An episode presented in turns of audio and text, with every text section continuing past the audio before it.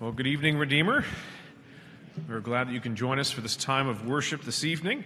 And uh, as we begin our time, if you uh, happen to be uh, visiting with us, we want to give you a very special welcome and uh, hope that we can uh, uh, connect with you after the service and maybe some of those that are around you afterwards can you can greet and hopefully get to know a few people before you're you leave tonight, but uh, just so glad you could be here. If you'd like to make your presence known to us, one of the ways you can do that is just text the word welcome to the number that's on the screen uh, or fill out the Connect card if you prefer paper. It's in the seat back in front of you. Uh, tonight, after our worship service, the uh, children's choir is going to meet uh, briefly for their practice. And uh, we also have uh, coming up next Sunday night our uh, praise service and our food and fellowship dinner. This is going to be a, a, one of our prime uh, Christmas celebrations uh, for the year, so hope you can join us for that and participate uh, in that evening. A lot of wonderful music planned. It'll be a great night. You invite friends, uh, neighbors, coworkers, people that you would like to bring to church. Great time to do that. Uh, we also have an opportunity to be giving uh, this coming uh, Christmas, or we're in the Christmas season, not coming, but we're in the Christmas season now. We have uh, the giving tree, or the Christmas tree in the foyer. Uh, we can give to the uh, Haiti refugees. And also, the Mercy Deacons have a number of items that are there. These are asked to be gift wrapped and brought back by next Sunday. we would encourage you uh, also, to plan for our Christmas Eve service, which is going to be our normal evening service time, 5 p.m. on the 24th, uh, but another time you can invite friends and family. Uh, last announcement is regarding officer nominations. Uh, just encourage you to prayerfully consider who you would want to nominate. Talk to that person, make sure they're willing. Uh, nominate that person. All those officer nominations are due uh, next Sunday on the 17th as well. Uh, so just wanted to note that. So that's my last announcement. Let's uh, prepare our hearts as we come to, to worship our God.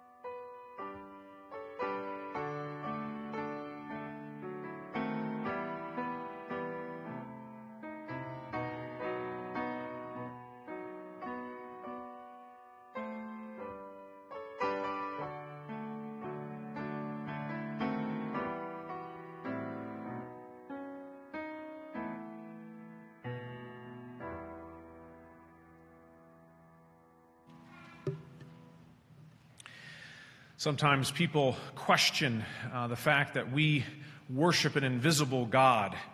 And uh, others have said, well, you don't see the wind, but you see the effects of the wind.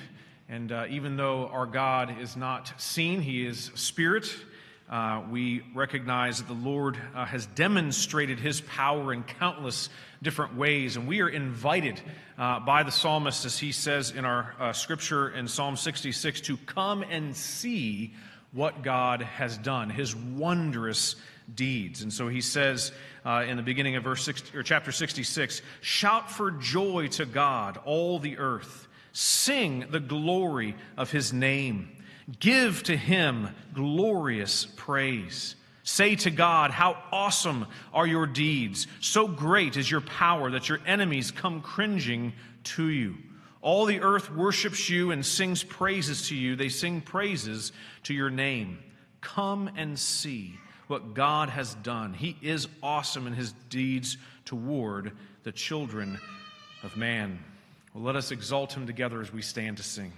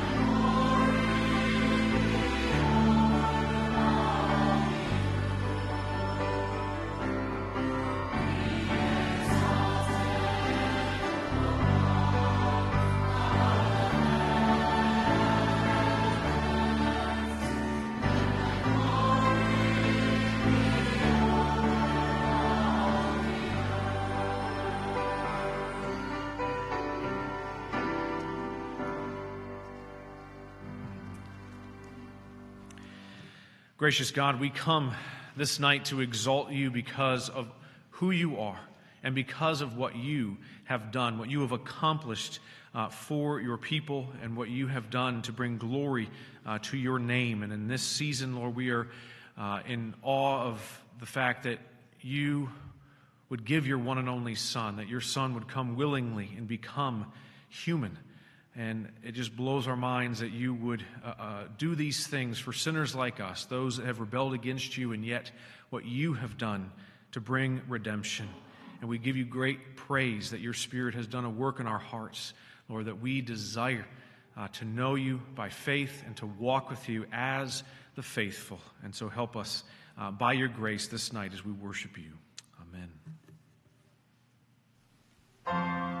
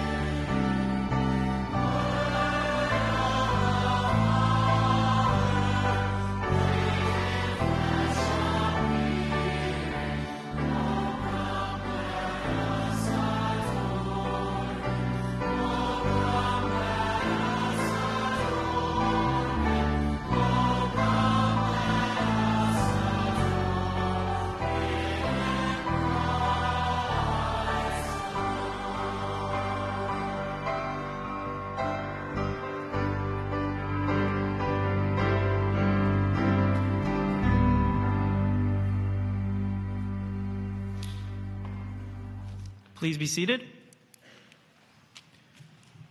Tonight, in our prayers for our missions, we lift up Purposeful Pathways.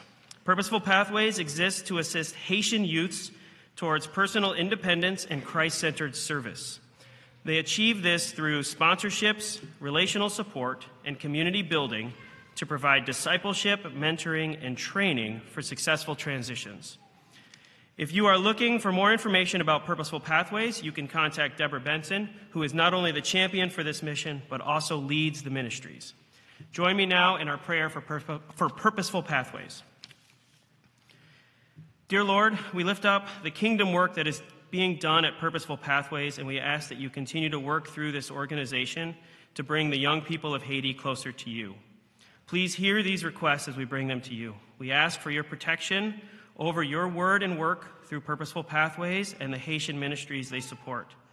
Please watch over Pastor Ernst, Pastor Claude, and Pastor Anuel. We pray that they will have continued strength, courage, and tenacity as they face the many challenges that are ahead of them. We pray for the safety, the strength, and courage for the 31 staff members and the 227 students at the Alpha and the Omega ministries as they continue school under so many threats. We pray for the safety, strength, and courage for the 13 employees of the Depart ministry as they continue under many threats as well. We pray that you will provide the resources so that both ministries are able to give a Christmas celebration within their communities. We pray, God, that you will prevent the attempts of wicked people to steal the farmland belonging to the Depart Christian Church. We also pray for our sister Deborah Benson to have the humility, wisdom, and emotional strength to lead the ministries under purposeful pathways. Finally, Lord, we pray that you will daily teach us to follow your way, your time, and that your glory can come here on earth. Hear our prayers now. Amen. Please stand for our song of thanksgiving. Let all mortal flesh keep silent.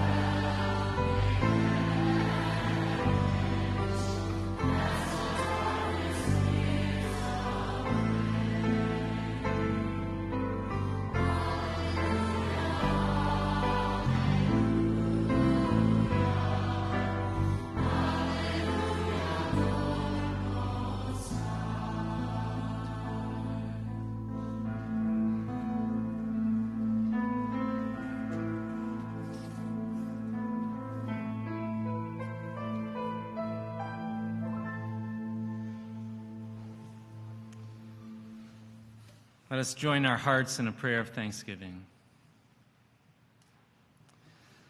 Our Father and our God, we come to you in this evening to give you thanks, for you, you indeed are the glorious God, the God beyond compare.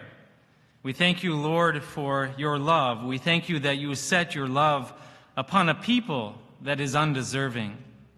And Father, as we will hear tonight, how deplorable our situation is. Indeed, our sin is very great. It, it rises up before you. And we're so thankful, Lord, that you set your love upon a people, uh, even despite our sin, despite our, our deadness in sins and trespasses. Yet, Lord, you loved us in and through your Son, Jesus Christ.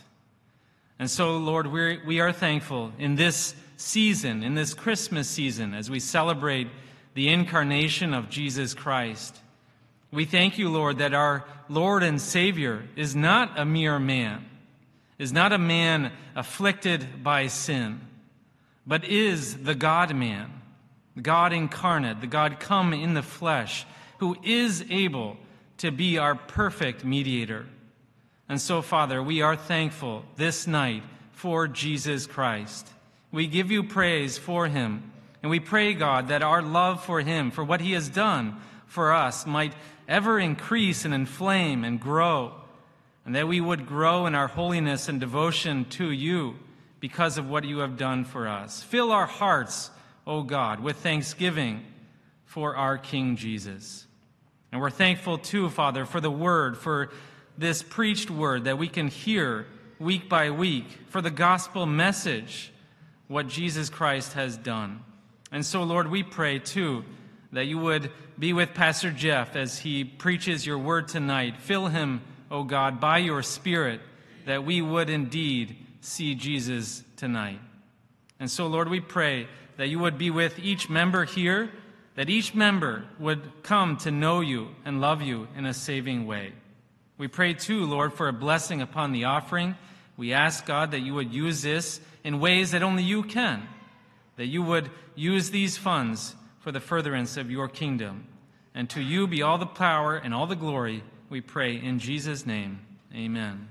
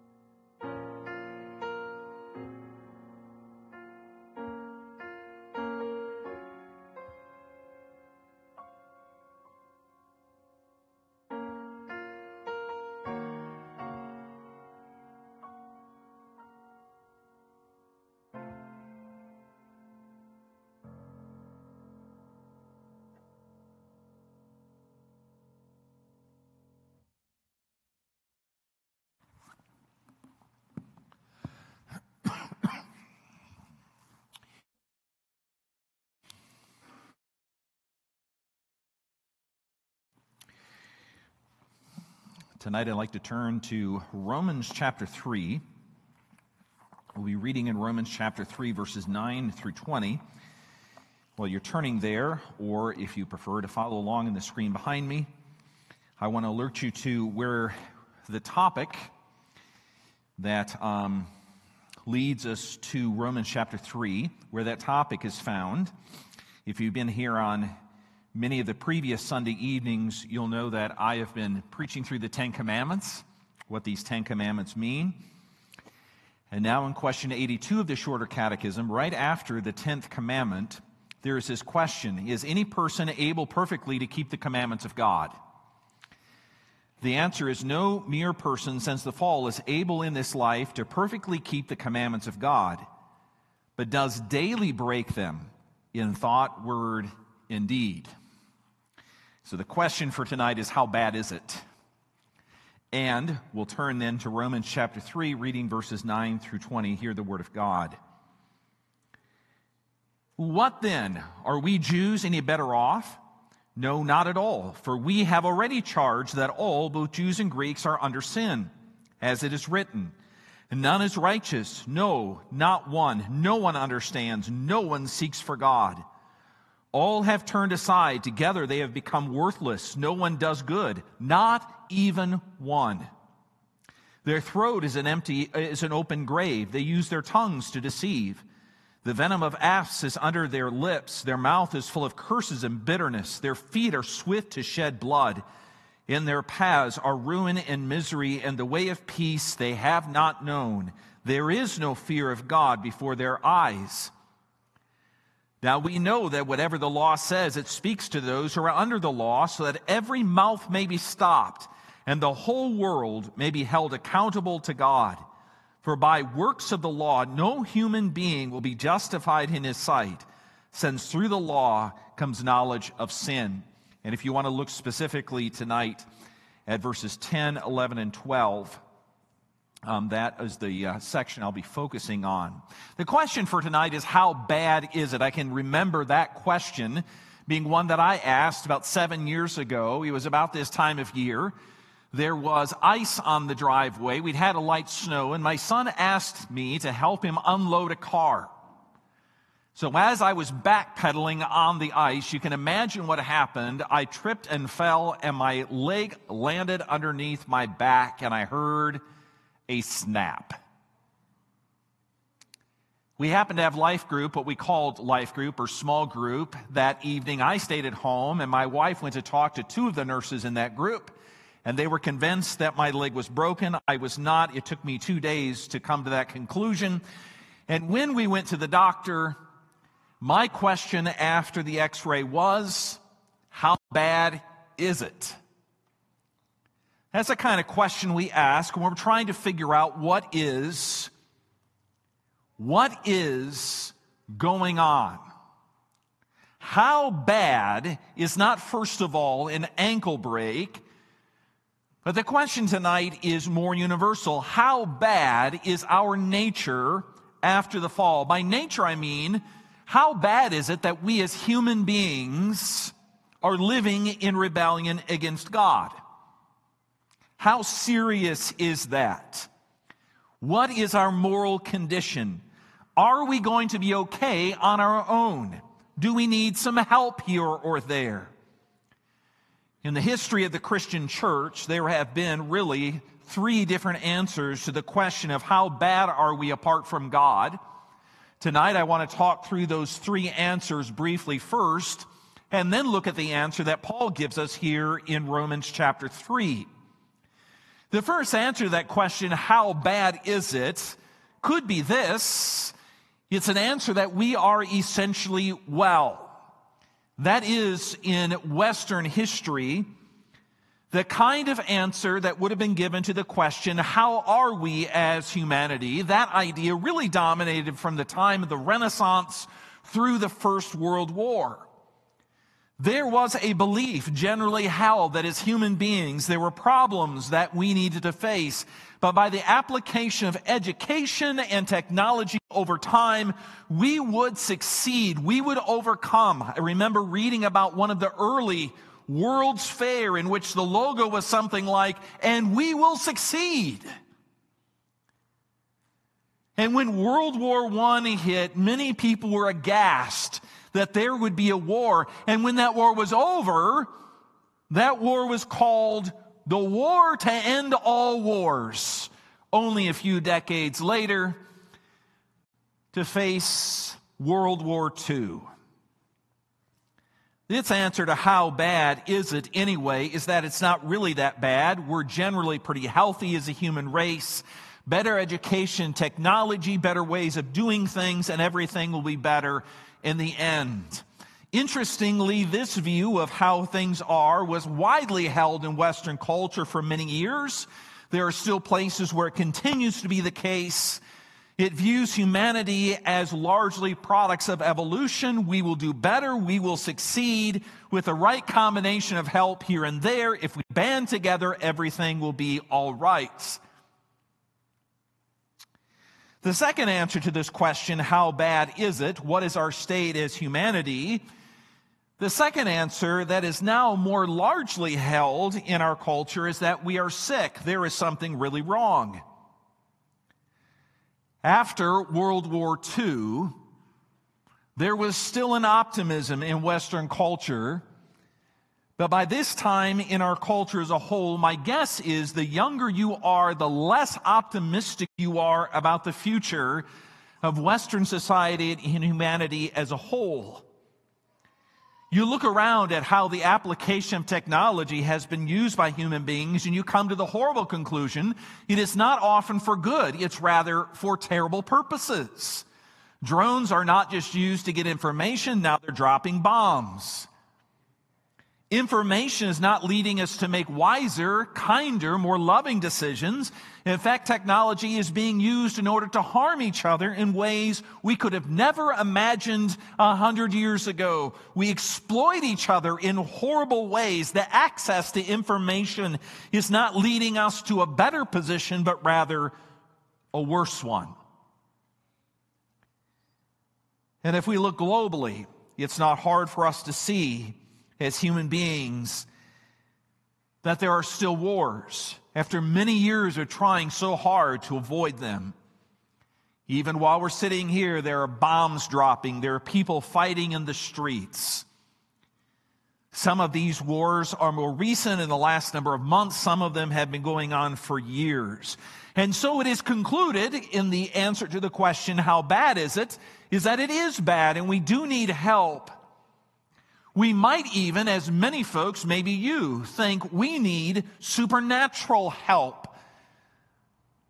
The largest group of people in, on the increase in our culture is those who consider themselves spiritual but not religious. And the spiritual attraction comes from the sense that as human beings, we have not solved our problems, we need something superhuman or supernatural. That doesn't mean that we're looking to the God of the Bible. It just means we can see that we need serious help. How bad is it? We are sick, is the answer given secondly. But the third answer to the question of how bad is it is the one that I want to, you to see tonight from the scriptures. And the answer to the question, how bad is it, is that it is more terrible than you could ever believe. In fact, if I just put it this way, it's unbelievably terrible. Or perhaps it's better to say it's hard for us as humanity to believe how bad it is. It is really that bad. Because if you go back to the illustration I used at the beginning of the sermon, you're in the emergency room. The question is, how bad is it? If we're not talking about my broken ankle, but now we're talking about the condition, the moral condition that we have as humanity, the answer the Bible gives is not we're basically okay, we just need to improve. It's not that we're sick and we need some help. The answer the Bible gives is that we are dead. There's nothing we can do to help ourselves.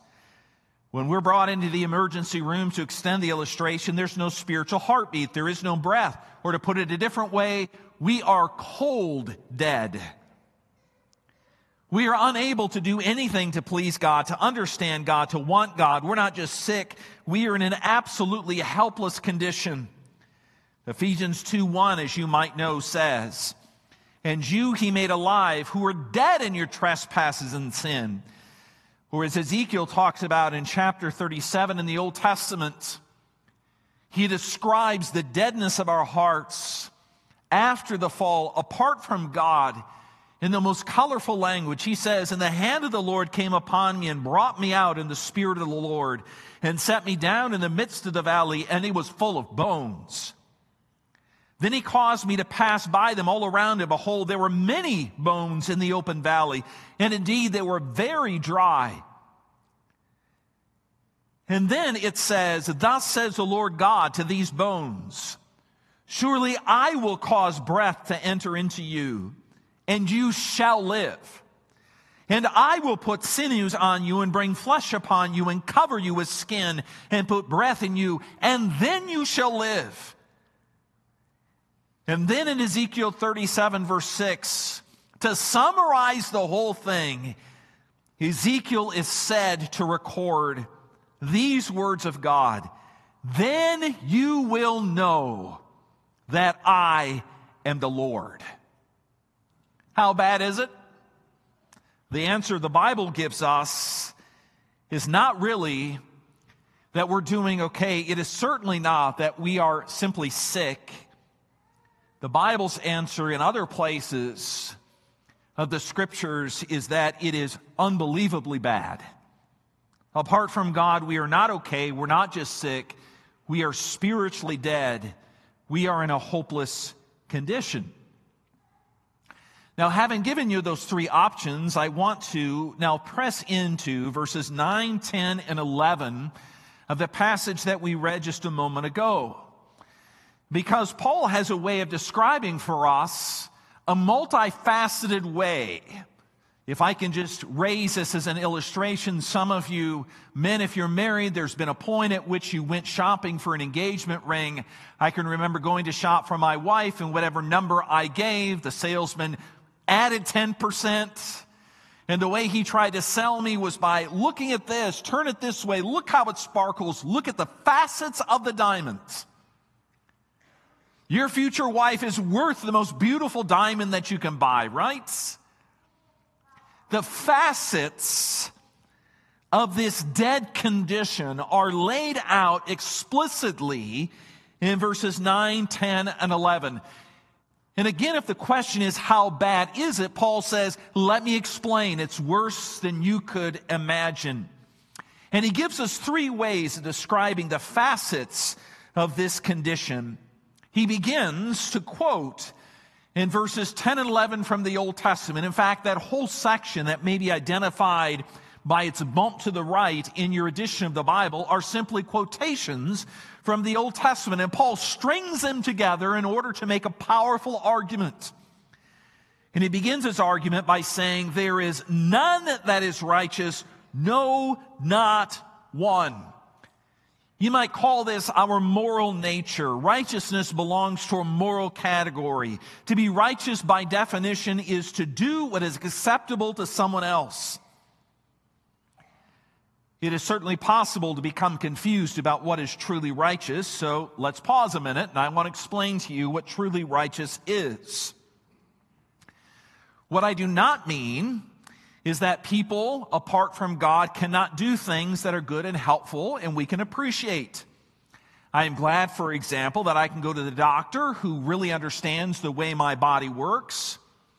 And if he can prescribe some medication or exercise or perhaps a surgery to help me, I'm very appreciative, even if he does not acknowledge God as the true God of the universe. I'm thankful that my banker understands money, my mechanic knows cars, that the judge knows the law. I'm even thankful for the guys at the hardware store that help me find the, rich, the right pitch on the thread that I'm looking for. Even though none of them may be Christians, I can say that they do good things and that I'm thankful for them. I can appreciate them genuinely. But that does not mean that according to verse 10 that they are righteous. Paul says no, that's not what he means by righteous. Because in the eyes of God himself, that's not righteousness. It is not relative benefit for some other person. It's not something we do that others appreciate. Those things are good and fine as far as they go. But when the Bible talks about genuine righteousness, it does so by a standard that is transhuman. It's a standard of God's perfect character himself. It's his holy character that is our standard. Psalm 5 verse 8 says, Lead me, O Lord, in your righteousness. Psalm 35, 24 says, Vindicate me, O Lord according to your righteousness. God's standard of righteousness is absolute perfection. It is not sometimes right or often good. It is not like my grandfather who was in a habit of giving all of his grandchildren a quarter no matter what they did. I was amazed when my cousin threw his cat in the dryer and he still got a quarter when we left. That's not God. The difference between this human goodness and God's absolute righteousness I want to really explain because often our hesitancy or misunderstanding comes at this point. We see other people who do good things and they're not Christians. They do not believe in the God of the universe. They do not trust in Jesus Christ. And we're apt to say, but they're such nice people. Praise the Lord that they are. I'm genuinely thankful they are. Just don't mistake that for meeting the standard of righteousness that then appeals to God Himself.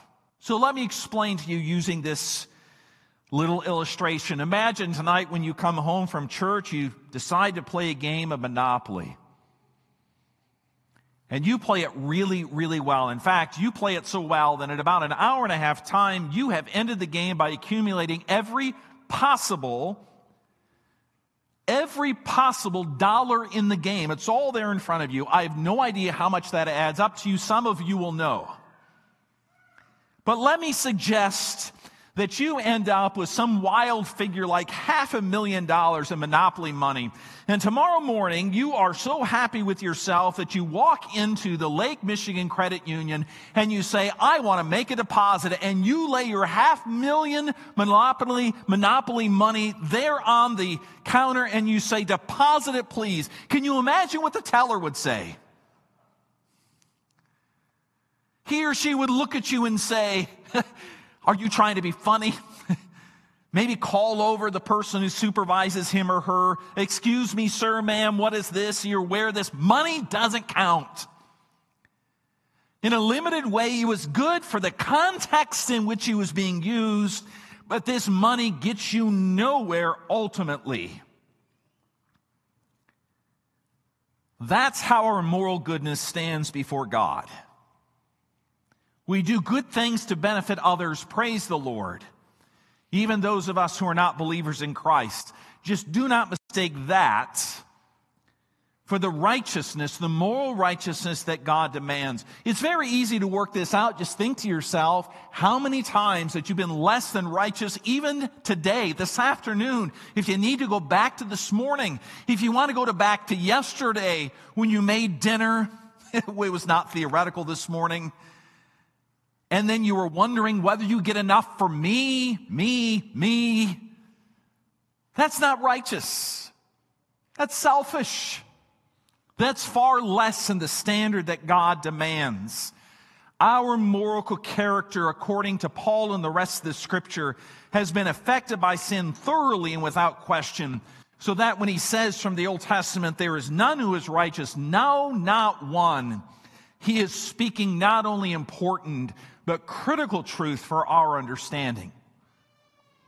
The second way he makes this application is in the following phrase How bad is it? It's worse than is imaginable. He says there is no one who understands. This is another way to complement the first, that is understanding. We're moving from morality to mind. What we're talking about in this phrase is how we make sense of reality. What are the categories we use? How do we try to make the world into a place that makes sense to us? Paul says there's no one who truly understands. Not only is my morality, but also my mind is corrupted by sin. Again, to be sure, there are people who make sense of reality in ways that I'm not able to. And perhaps even the brightest Christian is not. There are non Christians who know far more about the human body or about geological formations of the earth or the history of philosophy than I do or perhaps you do, even if they do not confess to believe in the God of the universe at all. And these people who have that knowledge, perhaps you're one of them. These are people who have actual knowledge. They mo- know more about your phalanges. They know more about the history of philosophy, philosophy. What's under debate is not the question of whether they have knowledge, it is whether their minds order things in a way that reflects the character of God.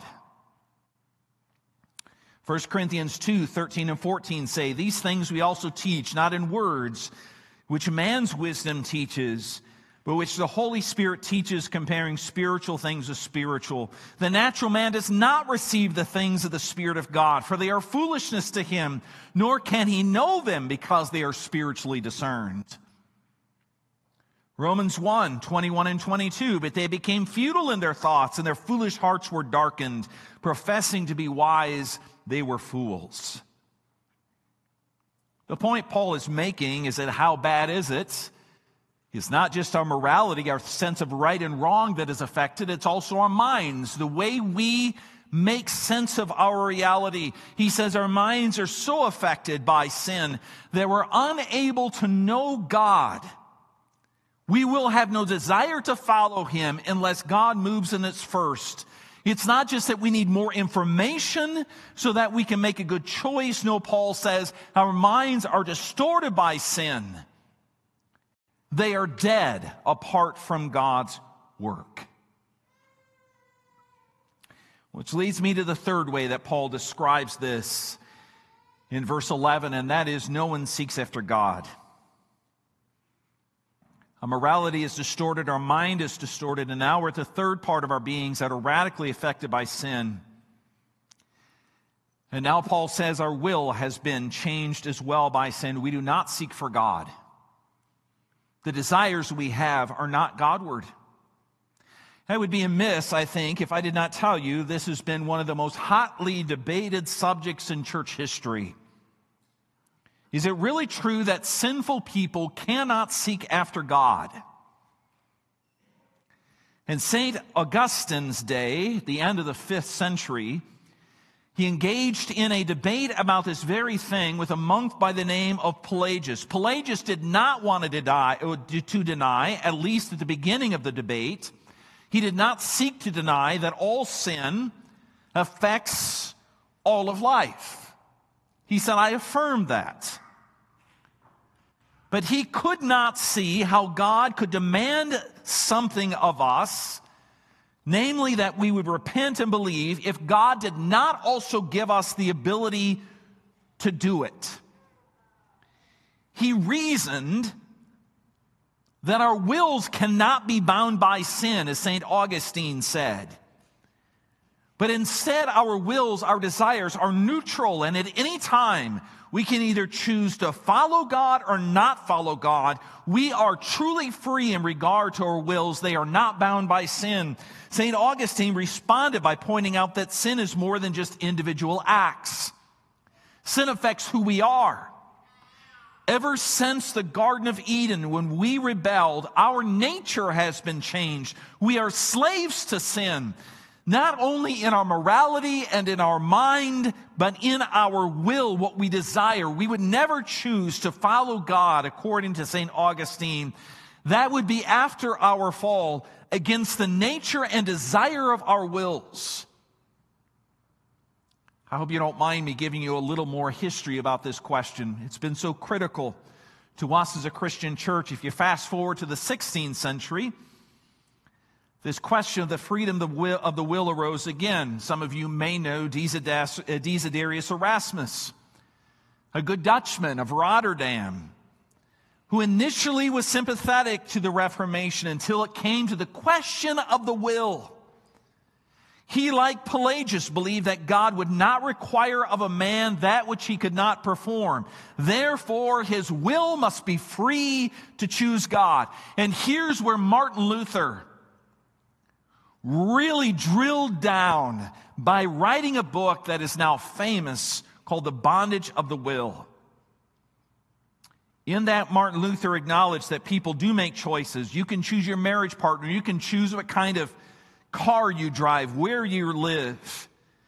But when it comes to the work of choosing God and following Him, here Luther says, we will not choose God. We will disobey Him. We will hate Him. We will run from Him as far as we can. because that is consistent with a fallen will. We have the freedom to do as our will desires, and our will, apart from the radical change brought by the gospel, will hate God and run from Him, and we will do only what is consistent with that. A few years later, this freedom of the will was one of the central questions at the Synod of Dort, where the Synod affirmed, and I quote, Therefore, all men are conceived in sin and are by nature children of wrath, incapable of saving good, prone to evil, dead in sin, and in bondage thereto. And without the regenerating grace of the Holy Spirit, they are neither able nor willing to return to God. They are not able to reform the depravity of their nature. They are not able themselves to be reformed. I could read a whole bunch of other scripture passages for you tonight that affirm this truth. Romans 5 says, Sin entered through one man, but then death spread to all men because all sinned. Romans 6 says, We are slaves of sin. 2 Peter 2:19 says, "They themselves that is identifying those apart from Christ are slaves to corruption." It is amazing how consistent this truth is. And the objection to this truth over and over is that it is inhumane. It does not treat us as full human beings. It is the objection of Pelagius and then rather, and later Desiderius and then later Pelagius himself, or rather um, Arminius himself, who said, if God requires it, God must enable us to respond. And yet the consistent teaching of the scripture is that it is worse than that. God is calling us to something that we cannot respond to in our own ability. It is not just that God is calling you tonight to believe, He's calling you to something more.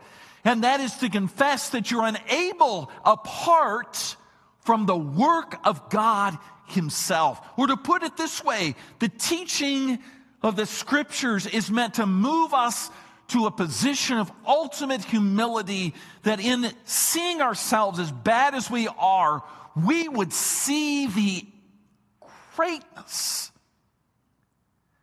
the uncomparable greatness of the mercy of our God in Jesus Christ.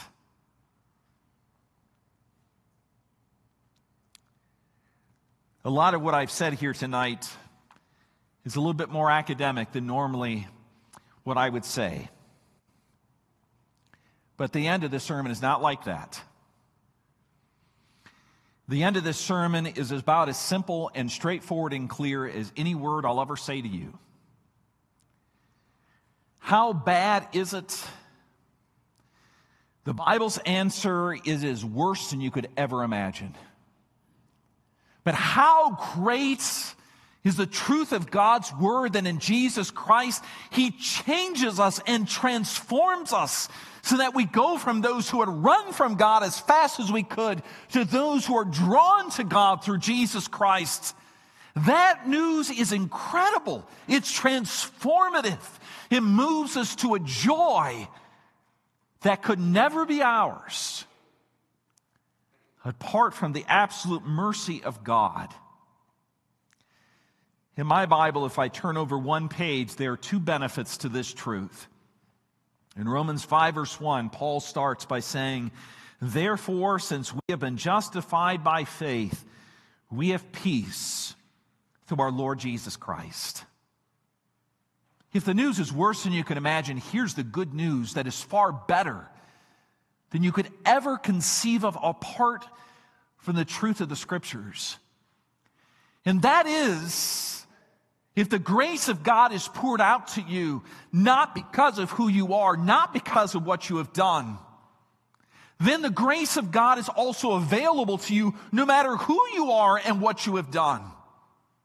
God is not waiting for you tonight to come to a point at which you finally have become good enough for Him to lavish His grace upon you. No, in this moment, He is pouring out His grace on you in a way that is not dependent on you, That it is so bad means it also can be so good. Because God's grace is rich and free, no strings, no waiting. No, if things are really this bad, they they, then they can also be this good. The grace of Jesus Christ can be even for you. The last thing I want to say in this sermon comes from one chapter later in Romans chapter 6. In verse 9, Paul says, We know that Christ, being raised from the dead, will never again die. Death no longer has dominion over him. For the death he died, he died to sin, and once for all. But the life he lives, he lives to God. So you also must consider yourselves dead to sin and alive to God in Christ Jesus.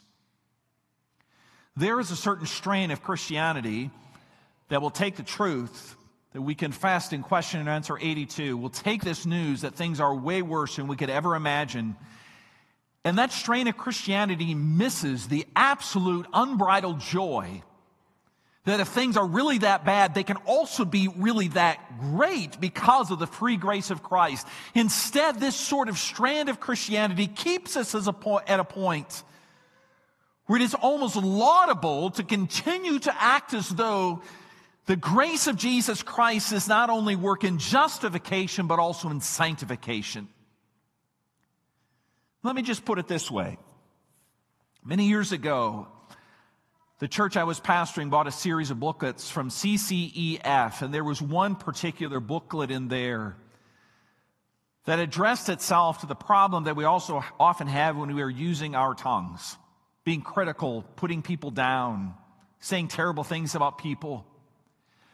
And the booklet began by saying, We are called by God to use our tongues in a way that is pleasing to Him. Obey that, repent of not obeying God in that regard.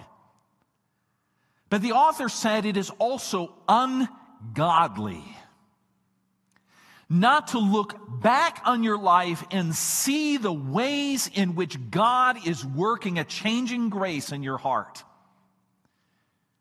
to look back and note and to celebrate that even though we may have a great deal to work on yet, God has already done a great work. He has saved us and He is transforming us. And if your disposition is only to see the places that have yet to change, to dwell on them, to fixate on them, to say in your heart, I still have so far to go, there's no way God could ever love me then what I would say to you is you have not yet appreciated the fullness of how bad it is, but how great the grace of Jesus Christ. Because the grace of Jesus Christ means that as He works in us, not only someday will He say, you are my child. Welcome into eternity. The blood of my son covers you, but the Spirit of Jesus Christ is at work in you now. Do you believe that? He is transforming you. So that this truth, it really is that bad, is only true apart from the grace of Jesus Christ. When the grace of Jesus Christ is applied to you, you see that your only hope is in Him. There's nothing you do that commends yourself to Him. But God, in His kindness, is gradually changing you, conforming, to, conforming you to His Son, changing you, as Paul says, from one degree of glory to another. And your Father does not sit above you as a judge waiting simply to watch you fail so He can punish you. But this Father in heaven, is at work in you in a loving, tender way, transforming someone who is dead apart from Him into someone who is alive to Him, and more and more shows the character of Jesus Christ. That's the twofold grace of the gospel. May that fill you with joy, my friend, as you walk before Him. Let's pray. Father, this question about how bad things are is not just a question that we debate in the church, it's really the question of our age. And the wrong answer to this question leads to terrible consequences. It leads not only to the kind of actions that destroy and harm and abuse other people, it also leads to tremendous disappointment, despair, frustration, anger. And we pray that in your kindness to us, Lord, that you would help us to see that if we are unable to resurrect ourselves and it requires the amazing power of Jesus Christ, if there is nothing that we have done that commend ourselves to God, the change that we have received is simply by the grace of God, then we are moved to a genuine thanksgiving. We can praise you and thank you without worrying about how others perceive us.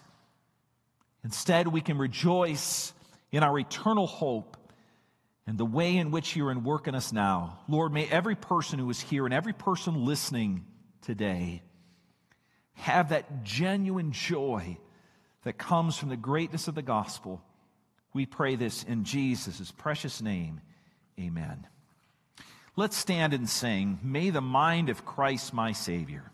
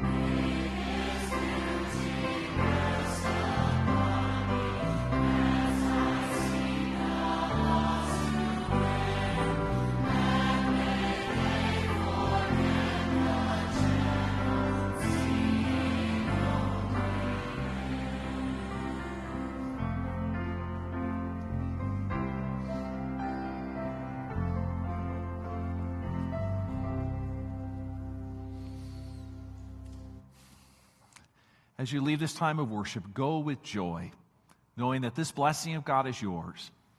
May the grace of the Lord Jesus Christ and the love of God and the fellowship of the Holy Spirit go with you all. Amen.